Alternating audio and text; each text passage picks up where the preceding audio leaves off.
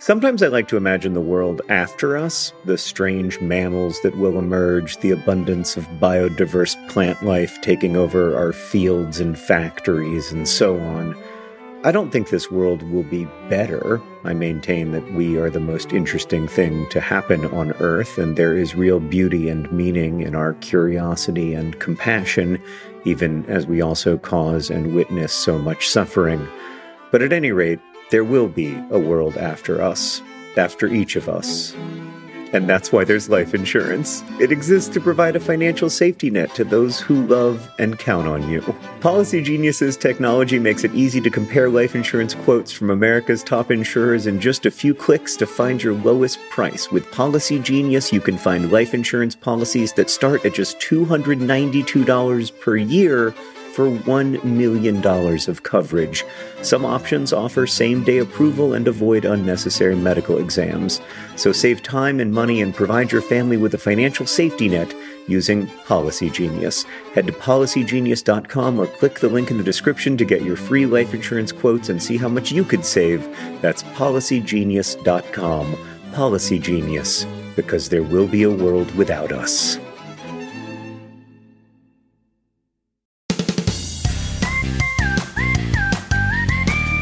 Hello, and welcome to Dear Hank and John. Or as I prefer to think of it, Dear John and Hank.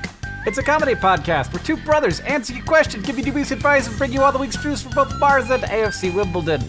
John, how are you doing today? Well, Hank, I've just returned from a four-hour trip to IKEA, so.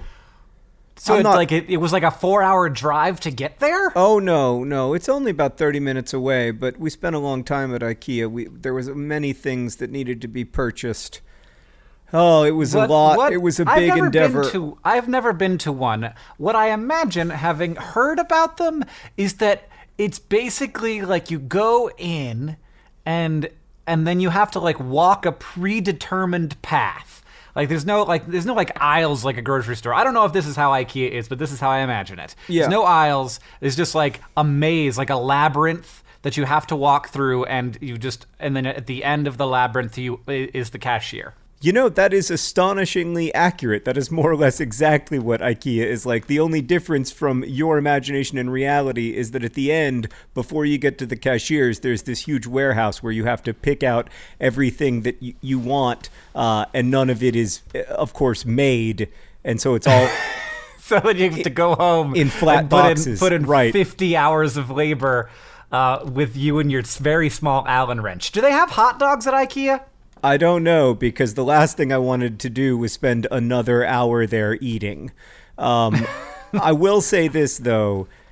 It is a wonderful, wonderful test of where you're at with your marriage to make IKEA furniture together. It's just a great way to check in on uh, am I able to cooperate with this person in extremely difficult circumstances? I, I feel the same way about building furniture and checking in with yourself. Like, if you can build an item of furniture without a single time screaming or throwing something across the room, you basically are like like six pa- like six steps down the path to enlightenment. Yeah, I've never gotten anywhere close to that. I've never finished an IKEA project without crying. And that includes just a few minutes ago when all I had to do was screw four screws into the back of a chair. I still couldn't do it. All right, let's get to some questions from our listeners. That was a very good uh, poem to start us out with, John. I, uh, it was really touching. Okay, let's get to some questions from our listeners. This first one comes from Tyler, who writes Dear John and Hank, I recently came into the possession of a very significant amount of LaCroix. I won the grand prize of their holiday giveaway. What? Which is a year's supply of LaCroix. However, I don't know how much of a grasp LaCroix has on how much of their product even an enthusiast such as myself consumes in a year, as I will be receiving 100 cases of 24 cans apiece, which of course comes out to 2,400 cans of LaCroix. My question to you is this What does one do with 2,400 cans of LaCroix? I could, of course, throw a LaCroix themed party, but what activities could there be besides enjoying the delicious natural essence of LaCroix? Any dubious advice is appreciated. Tyler. Okay. I wow. Okay, so I guess this is like a year's supply of LaCroix for a family of four, maybe? No. I like LaCroix, but but and I almost came at Tyler for being like, Are you a true enthusiast if you don't drink? And then I did the math, six and a half cans of LaCroix a day. That seems like a lot. I think I could drink six and a half cans of. Actually, if LaCroix wants to send me 2,400 cans of LaCroix, I will right now guarantee you that I will drink all 2,400 cans myself over the course of one year. And then you'll just build an airplane with the leftover aluminum. Well, I suppose I suppose there is the, the, the environment to consider, but maybe maybe I'll just use the aluminum to build a new addition onto my house to hold all of my new IKEA furniture. I so uh, additional question. I didn't realize that when you got a year's supply of something, you got it all up front. Like if you get a year's supply of of Snickers, like do you do you have like a like an area of your house that is now Snickers? Totally. Because I buy like I buy like a like a week or two's worth of food at a time. If I have a year's supply of anything, it's gonna take up more space than all the rest of the food in my house. Especially apparently twenty four hundred cans of Lacroix. Not only that, but I I mean, I'm not an expert in, in food safety. Everyone knows that. But it seems to me that drinking a year old LaCroix has to be not quite as good as drinking like a freshly canned LaCroix. I uh, feel deeply that that is not the case. I bet I bet there is not a significant chemical difference between those two Lacroix. Tyler, you have to have a series of LaCroix parties. You have to have one every month for the entire year.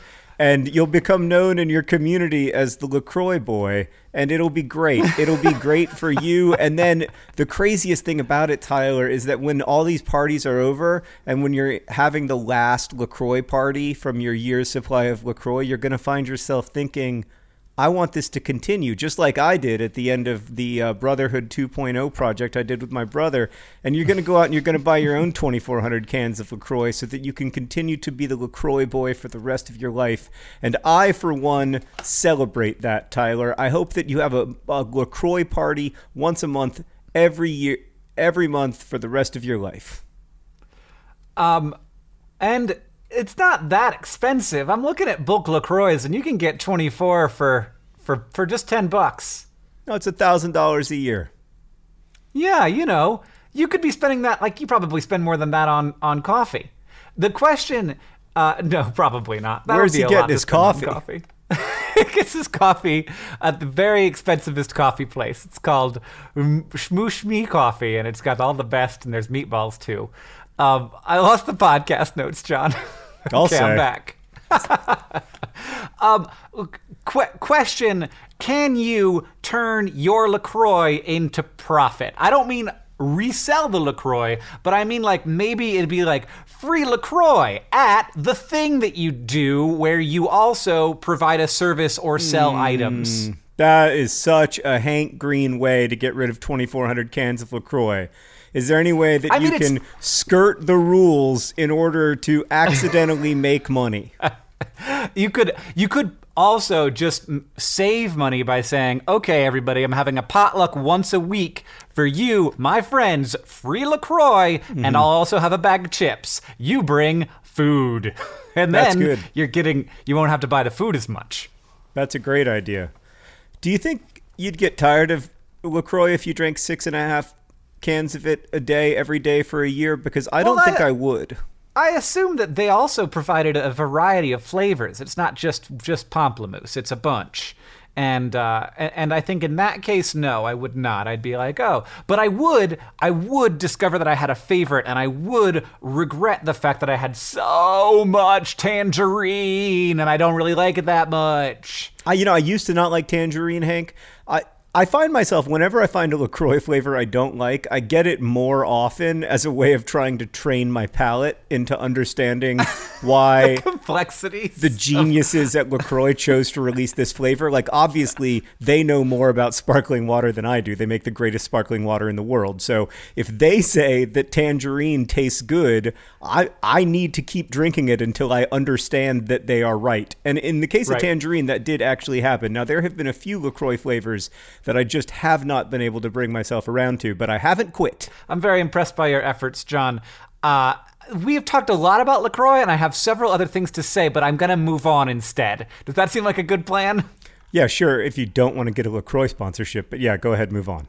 This question's from Sarah, who asks Dear Hank and John, I've been watching Eons on YouTube recently, and I'm absolutely loving it. It's our show at youtube.com slash eons. In the episode, The Search for Earlier Life, Blake mentions a quote, team of Japanese scientists found some rocks, and the article of their work published showed on screen. What I'm wondering is in the mention of the scientists being Japanese, is that necessary? Is there something about their study or published work that makes it necessary to inform that the scientists were from Japan? I wonder if this is also similar in literature world saying like a Japanese writer. Is there inherent racism when mentioning these details? DFTBA Sarah in general, when we talk about scientific publications, uh, we usually will say, on SciShow anyway, we'll say like a team of scientists from the University of blank, uh, because you want to give credit to the people from that university. What I suspect is the situation here, the actual situation, is that it was from multiple different Japanese universities,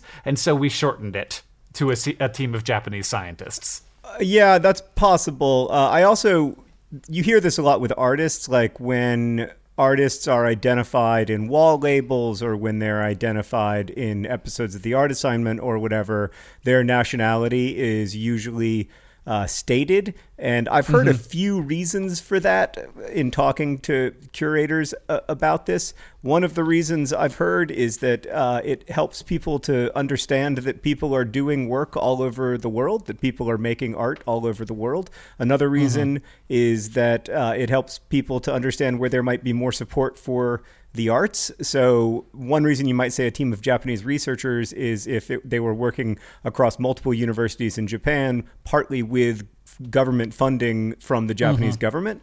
So, so yeah, I'm definitely not an expert about this, but I think it's pretty common across disciplines. And when it comes to authors, I usually assume that people state nationality as a way of stating uh, the the language in which the text was originally written. Uh, but mm-hmm. I don't know. It's always it's always felt very weird to me when I'm traveling and people introduce me as an American author.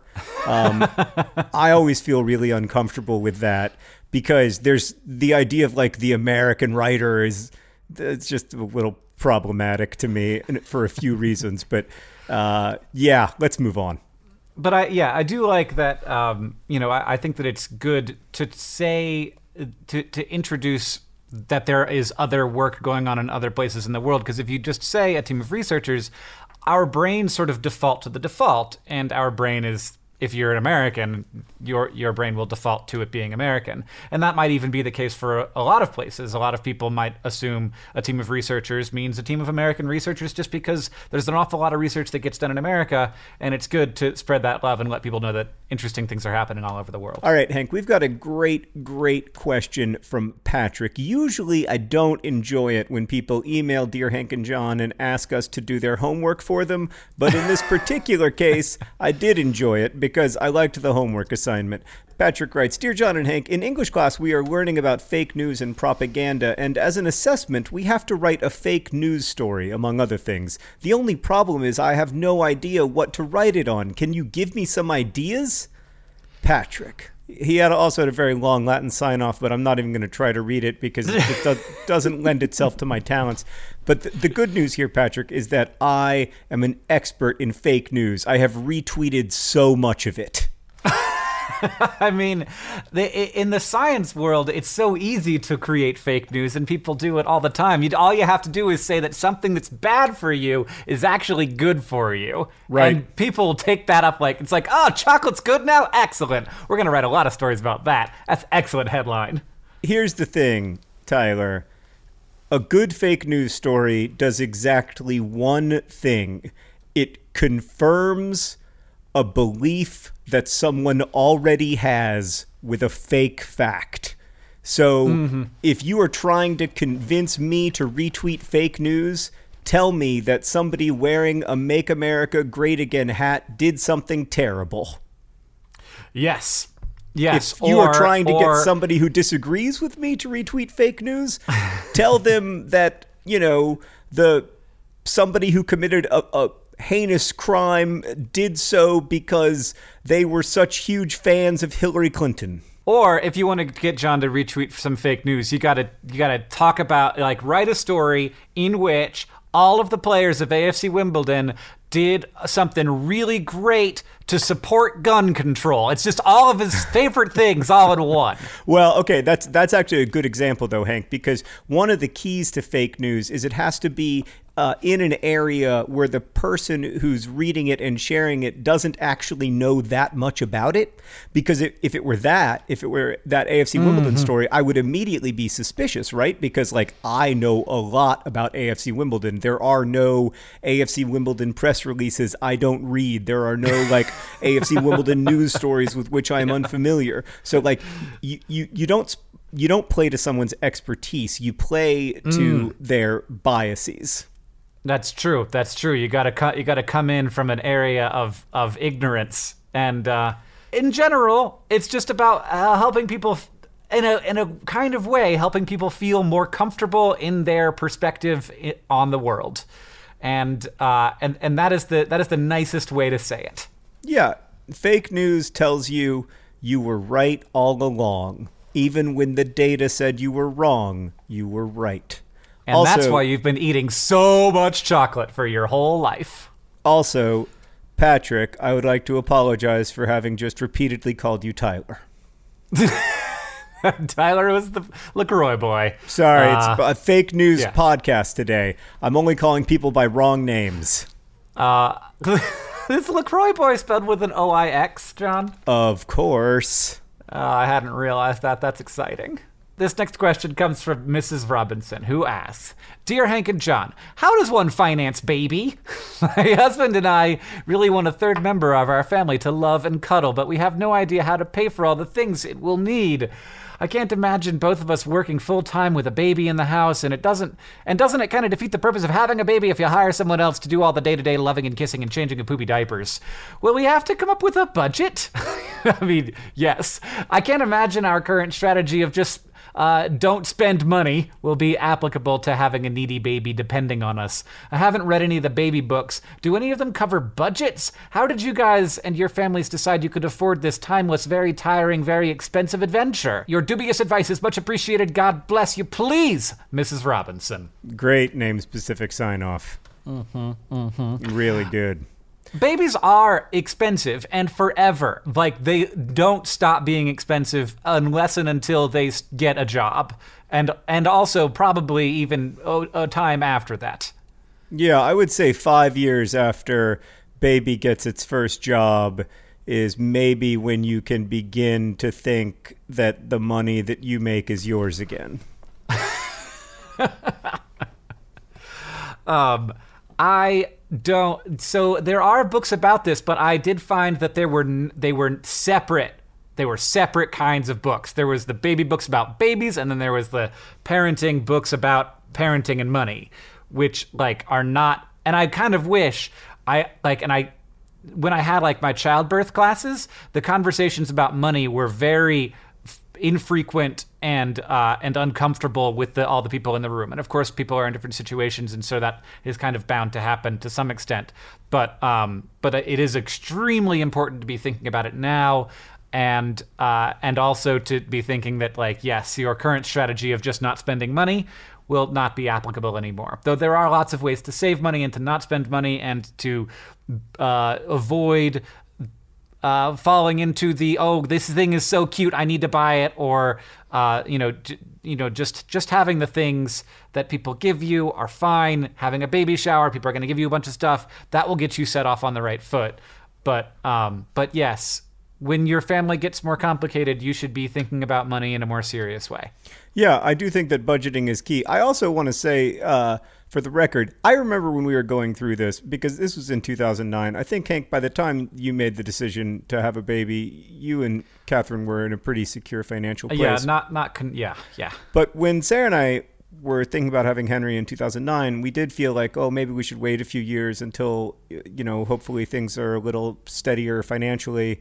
Um, and we got some advice from people who said you're never going to feel ready, and I think that's true. But I think you need to uh, feel ready enough. like you aren't you aren't ever going to be ready to have a child because it's such an all at once change. It's one of the very few proper like event changes in a human life. It, it's really intense, and it actually does happen all at once. Unlike most things that are sort of processes that w- we we try to ritualize with events. I found it very helpful to have a budget, but it was still stressful. Um, and and and we were in the scheme of things extremely lucky, and so eh, but it was still very stressful. My my main advice to you is to lean into the baby shower if you can, because most of the expensive stuff is upfront costs, except for diapers, which are unbelievably expensive. And I also just want to say that I don't buy the argument that there's no point in having a baby if you have to have childcare.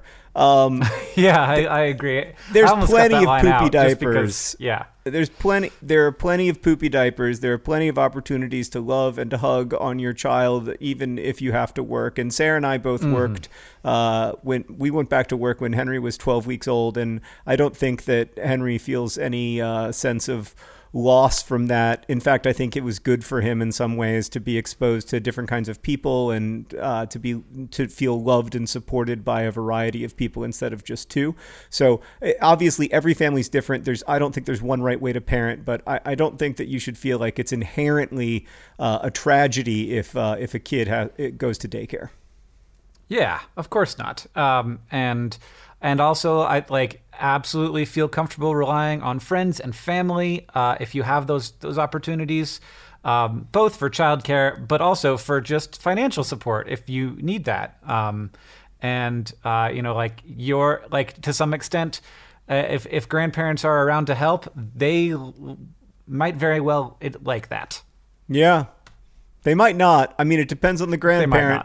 You gotta the grandparent. you gotta live with the family you get but um, we've been very we've been very lucky i have to say um, with lots and lots of uh, our kids get lots and lots of love from lots of places and that's been a real blessing for us. This next question comes from april who writes dear john and hank almost every time i get in my car i worry that i'll be pulled over for speeding. April i know exactly what this is like I've I spend so much time worrying about being pulled over hmm. for speeding.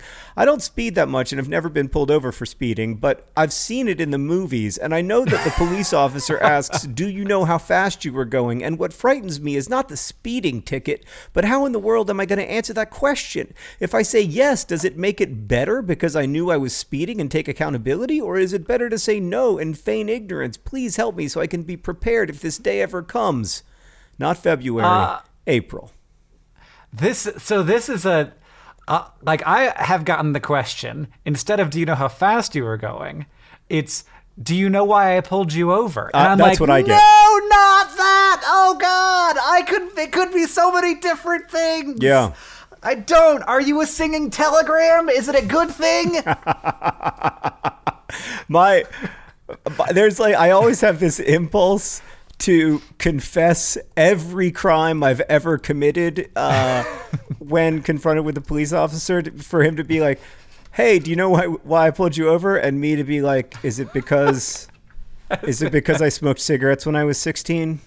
I did. I bought them. I bought them at, at Kusa Liquors where they Is catered it to your because I is it because I kissed Cheryl when I was still kind of going steady with Miranda? Like, is that why? No, that's we were not why. su- we were super separated. I think- I promise. Okay, when you get that question, you answer it by saying, I don't know why you pulled me over. That is the correct answer. I do not know why you pulled me over. A police officer once asked me, "Is there any reason why you're not wearing your seatbelt?" And I was wearing my seatbelt. It was just that my shirt was the same color as the seatbelt, and I was like, "I don't know this thing that I'm wearing.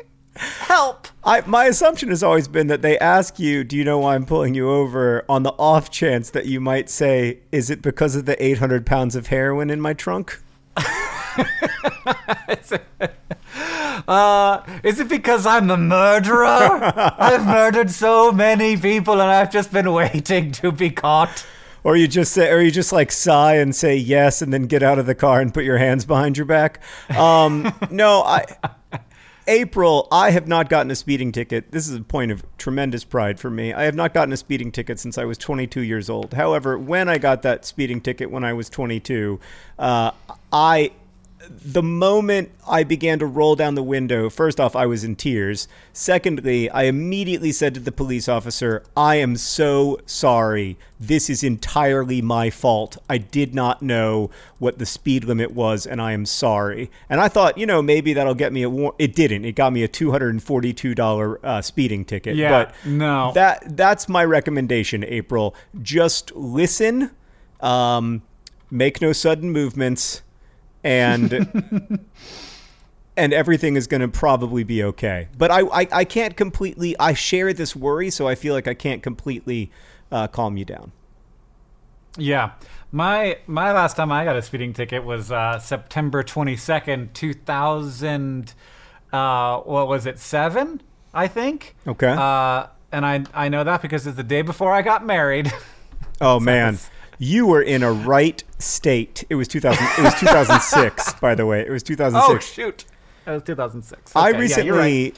I recently got into a car accident, uh, Hank. My first car accident in Oh no! Yeah. almost yeah. 15 years, and it is so true that when you're in an in an emotionally overwhelmed place, you become a much worse driver. I ran into a postal service vehicle, which was tremendously embarrassing, but also annoying because even though the damage was quite minor, of course, that car is owned by the United States federal government. And so there were layers involved in getting, you know, to the point where I could drive away. And it would never have happened except that my poor dog is dying and it's been it's been a very stressful couple of months. And then also there are a bunch of professional stresses uh, going on at the same time. And i the moment i backed into this postal vehicle i was just like oh this never would have happened if i'd been not stressed out. And that is exactly what it was like before your wedding. You were you were in a state. I was in a state. I was. I even know that that's like the place where the cops pull people over. You should always. It's like the speed limit goes from like 35 to 25 for this like four block stretch, and it the, the Yeah. road doesn't change at all. It's because it's by the hospital, and yeah, I. I did I did the thing, John. But it's uh yeah, it turned out okay. Thank you for being with me during that during that stressful time. I don't know why. It's like the most freaked out I've been in my whole life. like and I was well, super happy about thing. it. Like right it was just No, it's not. It's not. It's not about whether you're happy about it. It's just a really intense thing. And I, I, I remember my wedding as mostly being very, very intense. I often say that like the first 12 hours of my marriage were the most difficult 12 hours so far. I, I, my wedding really, really stressed me out. So I, Yeah. I can relate. Yeah, I mean, once it happened, I was super, super down. Um, it was the it was the 24, 48 hours beforehand that was not. Uh, it's just events, man. They're hard. It's hard to run an event. then, then I did it for a living for ten years. you were like, you're like, I'm so good at this. I think I should make it my job. This next question comes from Katya, who asks Dear Hank and John, I just listened to your podcast episode in which you give advice on how to befriend a crow. It just so happens that I have the opposite of that problem. For some reason, my roommate decided to become friends with the many crows that live in our neighborhood every time she goes out. No boy. Oh boy, every time she goes out, she feeds them some walnuts in the hope that they will recognize her face and see her as an ally. I guess that'll Oh, come, God. that'll come in handy when the, the apocalypse rolls around and you got a bunch of bird friends. I told her from the start that I thought this was a bad idea. Crows creep me out. Why would you want to befriend them? Well, a few weeks ago, I woke up and got a heart attack when I saw four crows perched in a row on the balcony railing. They were watching me sleep. I think the crows. Uh, uh, they won't go away. How do I unfriend the murder? Oh God, I forgot that a group of crows. What's a group of crows called, Henry? Do you remember? A murder, a murder of crows. Henry's here, by the way. Henry, do you want to say hi to the podcast? Hi, Henry. Um, hey, Henry, do you think it's a good idea or a bad idea to become friends with crows? A good idea? Why? You could make them. You could. You could. You could fly on their backs. I could fly on hmm. their backs? You mean like a group of crows could like hold me up and take me places? I guess, but they're crows. I mean, couldn't I do the same thing with like golden eagles? Wouldn't that be cooler? All right. But, but it hurt. It would hurt more because of their beaks. Why? Oh. Their talons. Mm-hmm. I guess that's true. Henry's thought this through. He thinks that you should befriend crows so that you can fly yeah. places. Well, maybe that's what your roommate is thinking of, Katya. um, I don't Yeah. like the thing is the difference between unfriending a crow and making a crow enemy seems very fraught. I agree. That's a very fine line. And as much as you don't want to be friends with these crows who are watching you sleep, the thing you really don't want, Katya, is to have a bunch of enemies. Have crow enemies. Yeah. That sounds very scary. This is because the then they- exact this is the exact same problem I have with Facebook. Is like I maybe I don't like I'm just You could just get a bat and hit them. no. you could No, what? can't He said you could just get a bat and hit them. Oh no, you can't do that, Henry. It's a solution, but I think it's a crime. Uh, yeah, it's also uh, they're very fast crows. This is the I feel like the exact problem that I have with Facebook, which is I can't like I feel like not being friends with someone on Facebook once you are friends with them is like a very active decision. And Right. that I do not want I just want to be like I just don't like you're just not part of my life anymore. But I don't want to say like unfriended. Like I like I'm hitting them off of my Facebook stream with a bat and just be like you're out. Uh and, Yeah. and I have and and so and thus the crow situation also must be dealt with similarly, which is just ghost them. Yeah, Katya, you're going to have to ghost not just the crows, but definitely your roommate. I would argue that the underlying issue here is the roommate. And like I I'm not telling you to be terrified of your roommate and her crow befriending activities, but I mean, do move.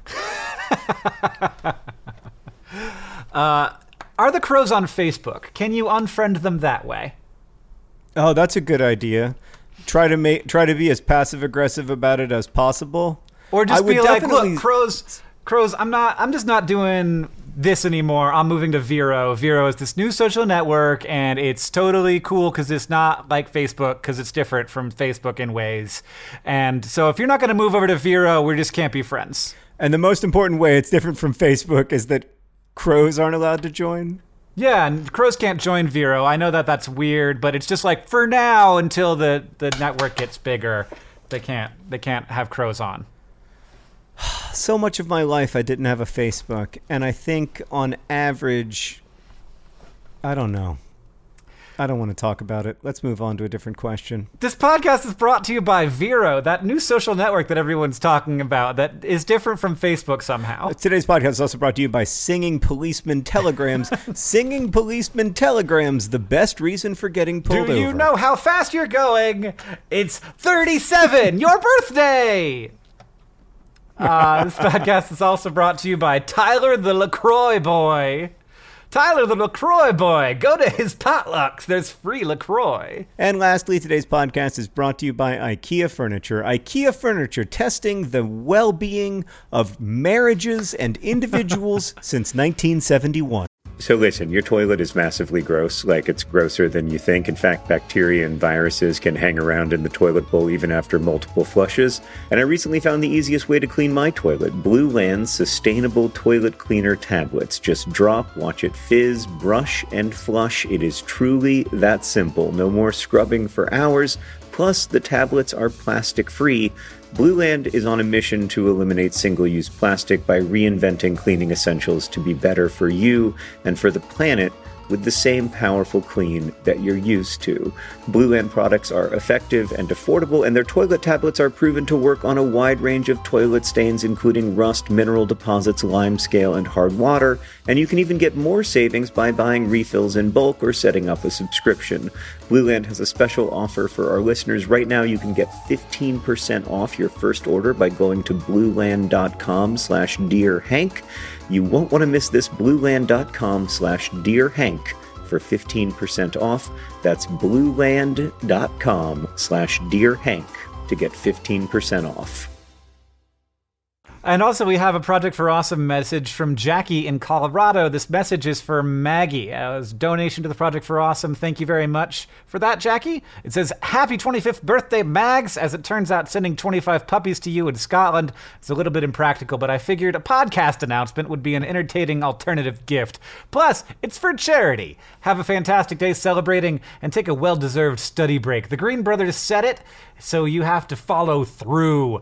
Ta ta la dee da dee day. Don't forget to be awesome. Hank completely messed that up, but I'm gonna crush it. Are you ready, Maggie? Here it is. Okay. Ta ta la dee dee da day. And don't forget to be awesome. What is is that a thing that I should know about? No, I just I, I just read it correctly, and you read it wrong. Ta ta ta la dee dee da day. Ta- still doesn't ta ta la sound dee right. dee da day. Ta ta ta ta la dee dee da day. Ta ta la dee dee da day. Ta ta la dee dee da day. It's like yeah, what- I don't know. I feel like that's probably from something, right? Nah, it's like when I uh it's probably it probably is from Avatar the Last Airbender and we're about to get 250,000 correction notes. Whenever I try to say something in Spanish, Henry just looks at me blankly for the longest time and then eventually he'll say it back to me but correctly.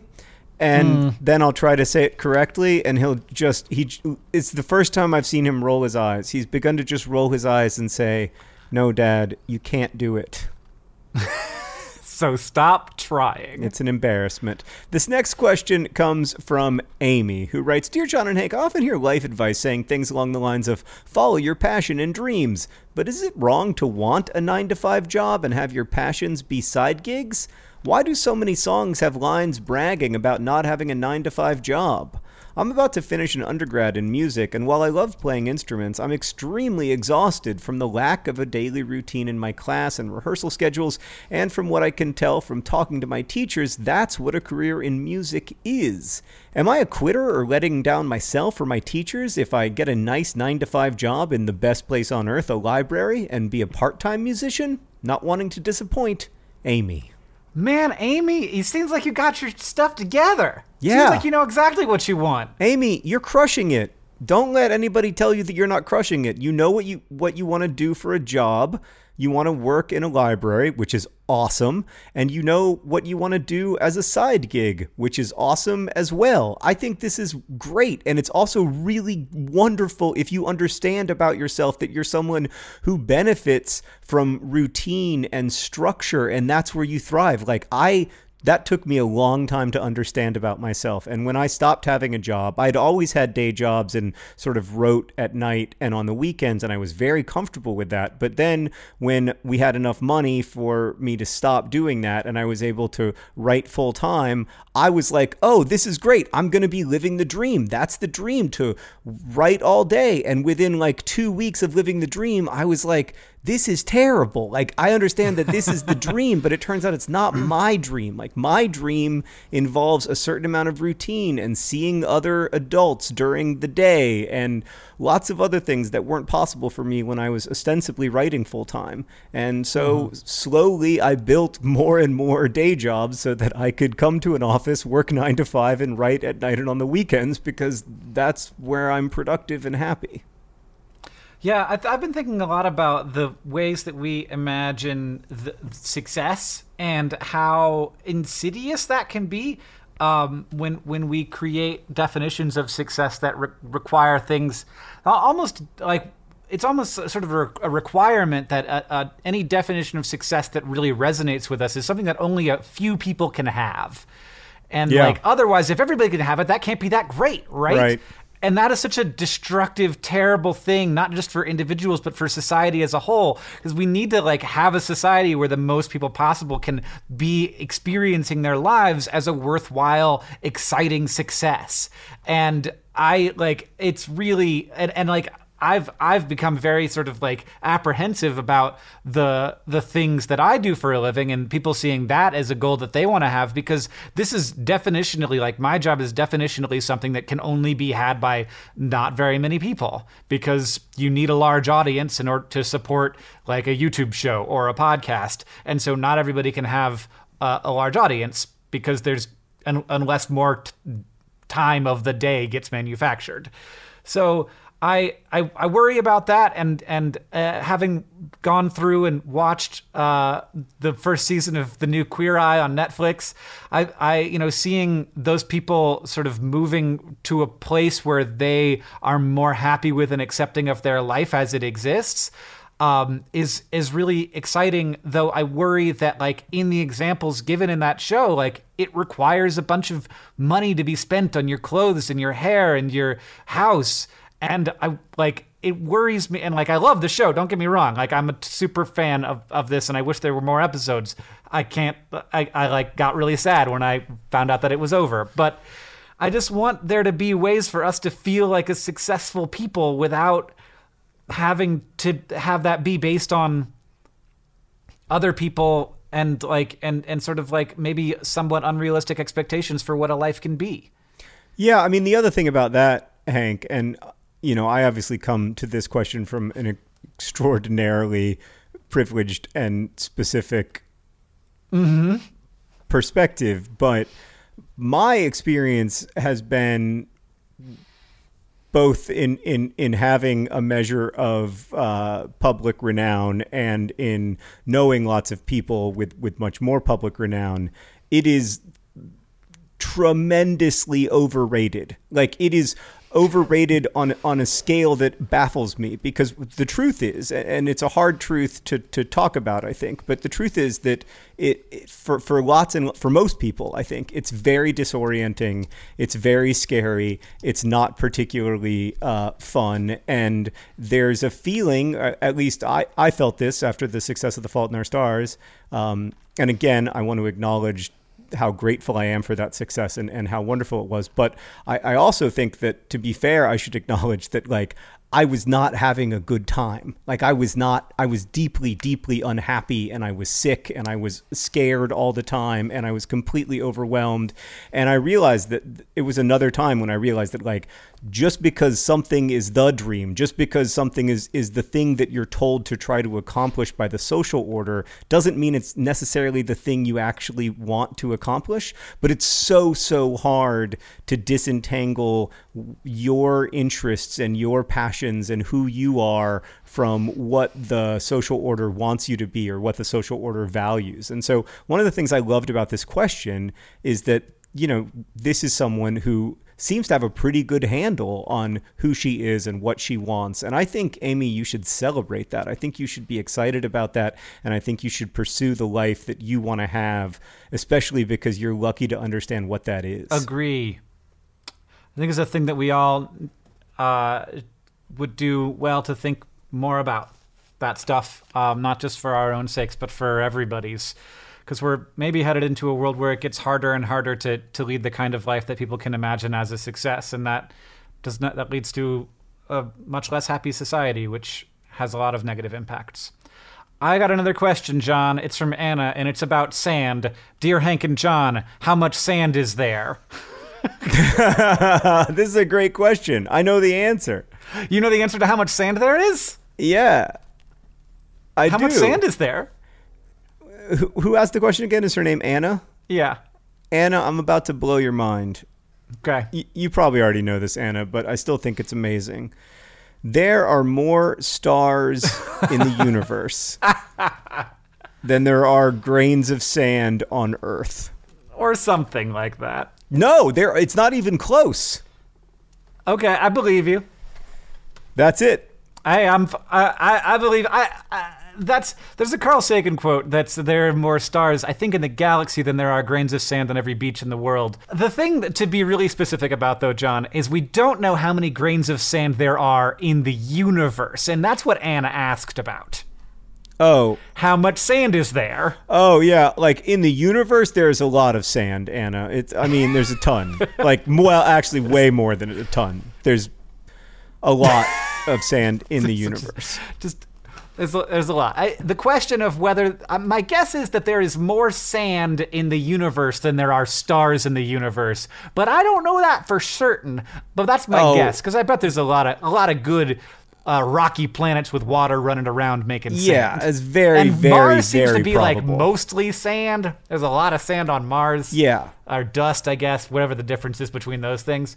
So yeah, I think there's probably a lot of there's a lot of sand. You want to know something else weird that I learned from the same thing where I learned this about the sand? Yeah.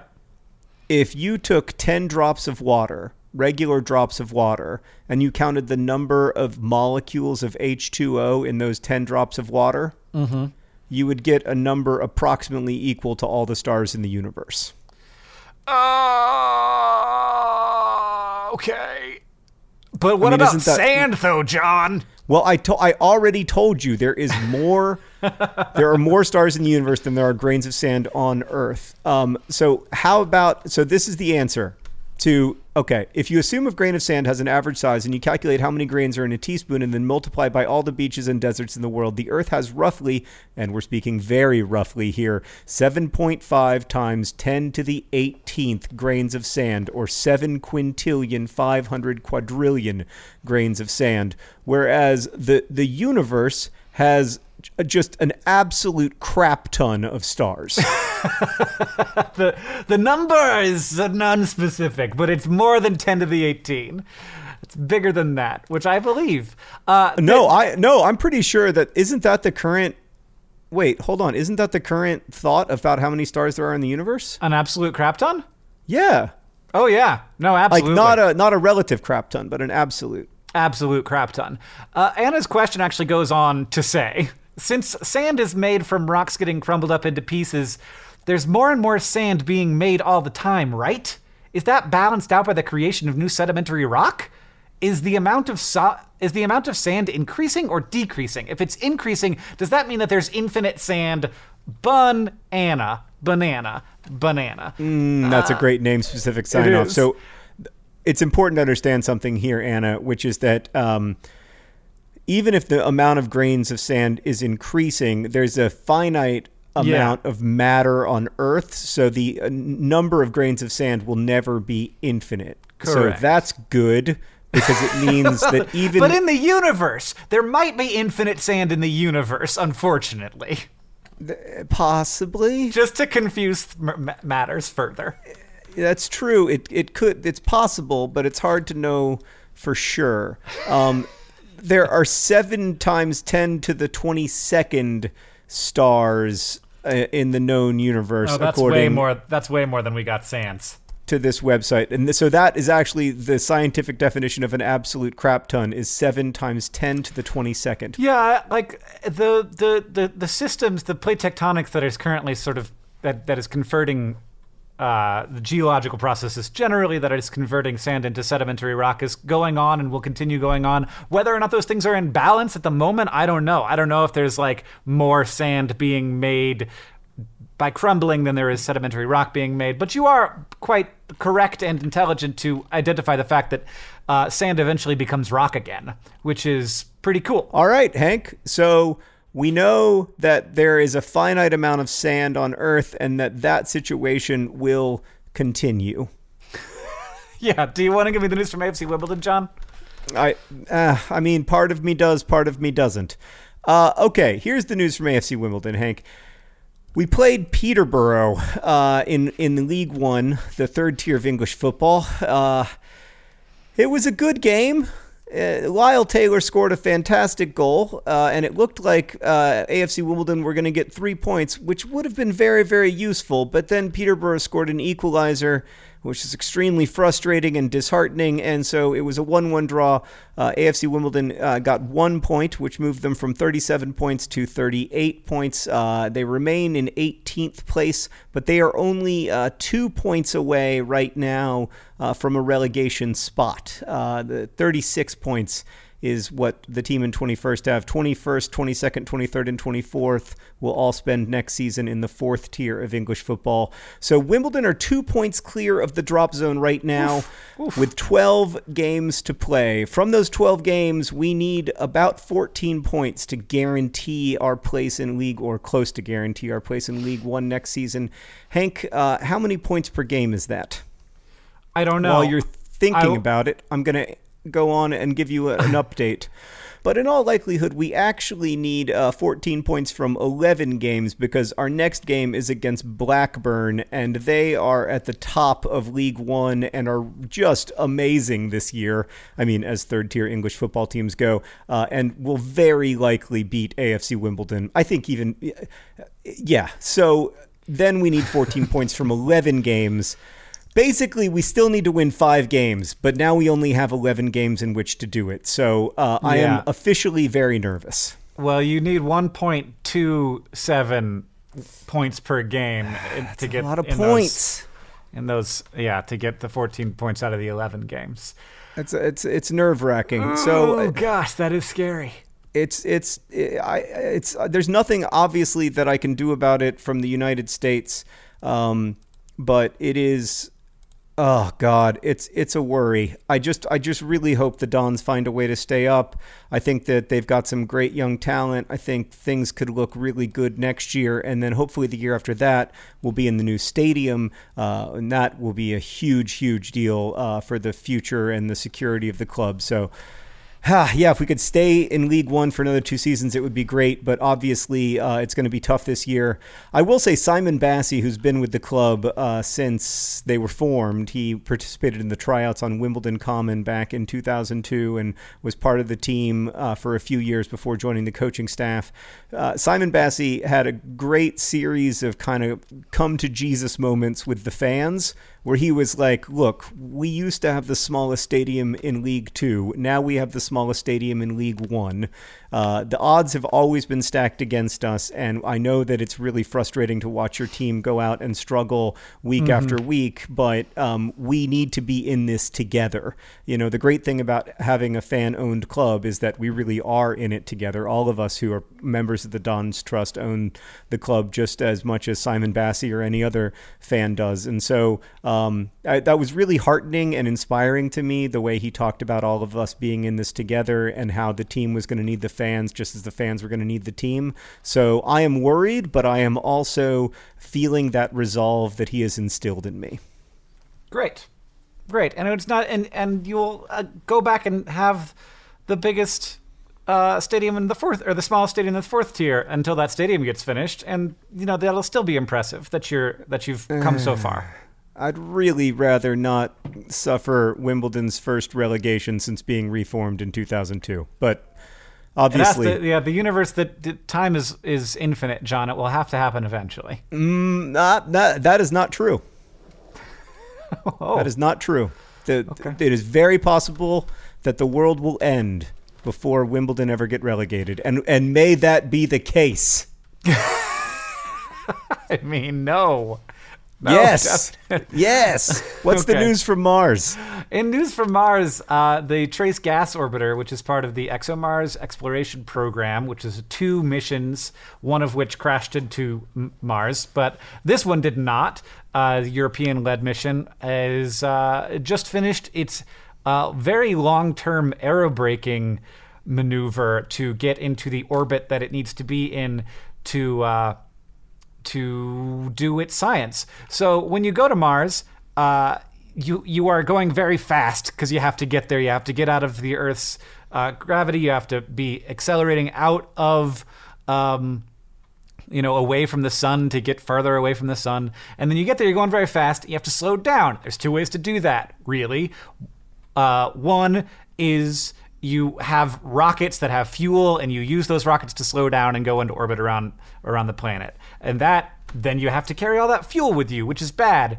But sometimes uh, missions will just crash into the atmosphere, going as like just crazy fast, burn off some ablative plates, and have parachutes to slow down and rockets to slow down.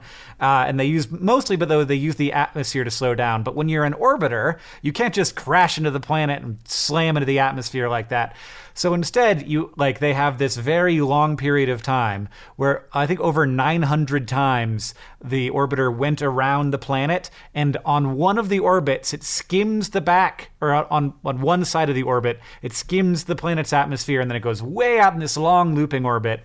Um, and then it comes again, it skims the atmosphere again, and each time it slows down a little bit because it crashes into the the atoms on the very, very top layer of the Mar- of the very thin Martian atmosphere, and that's what ExoMars has been doing for over a year. It's been it's been slamming into the uh, into those atoms, slowing down, and now it is in its final uh, final orbit, and that means it can start soon doing its uh, its actual science mission, which will be uh, mostly figuring out this mystery that we've got on Mars right now, or or at least part of this mystery, which is methane.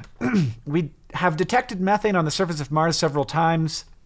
There's debate about whether that methane was actually on Mars or whether it was somehow trapped on the lander that landed on Mars.